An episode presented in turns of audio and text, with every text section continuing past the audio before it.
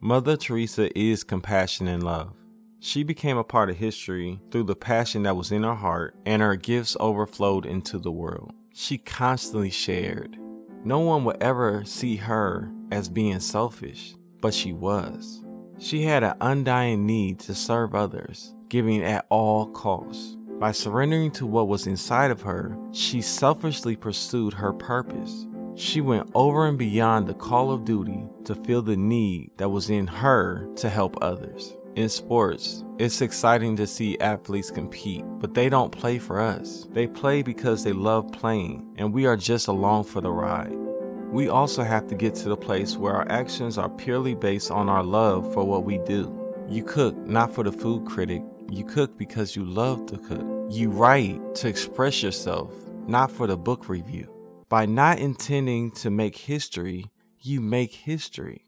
Effortlessly, you make an impact on the lives of others through being true to yourself. Mother Teresa discovered her true self. She realized that life was a gift. When you live with that in mind, you cherish every opportunity that comes your way. Just like she wasn't competing with others, you don't compete with anyone because there is no one that can compare to your true self.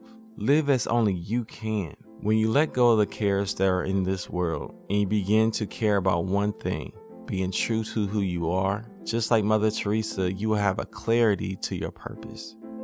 Identify with the desires of your heart, meditate on those ideas, and allow them to become a part of who you are. Eliminate the psyche of you're doing it for money, that there's no money in your purpose, take your focus off of the financial rewards and the benefits that will come your way and begin to focus on the purity of what you love to do. You sing because you love.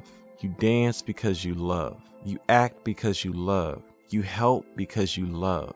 When you focus on what you love, all the benefits and all the external things will all come, but you don't have to work so hard to receive something that is already yours. Embrace your journey. Don't look to what someone else has. Don't gravitate towards their benefits and their blessings. Understand that when you follow your heart, you are the blessing. And you're a blessing that overflows into the world and helps so many other people.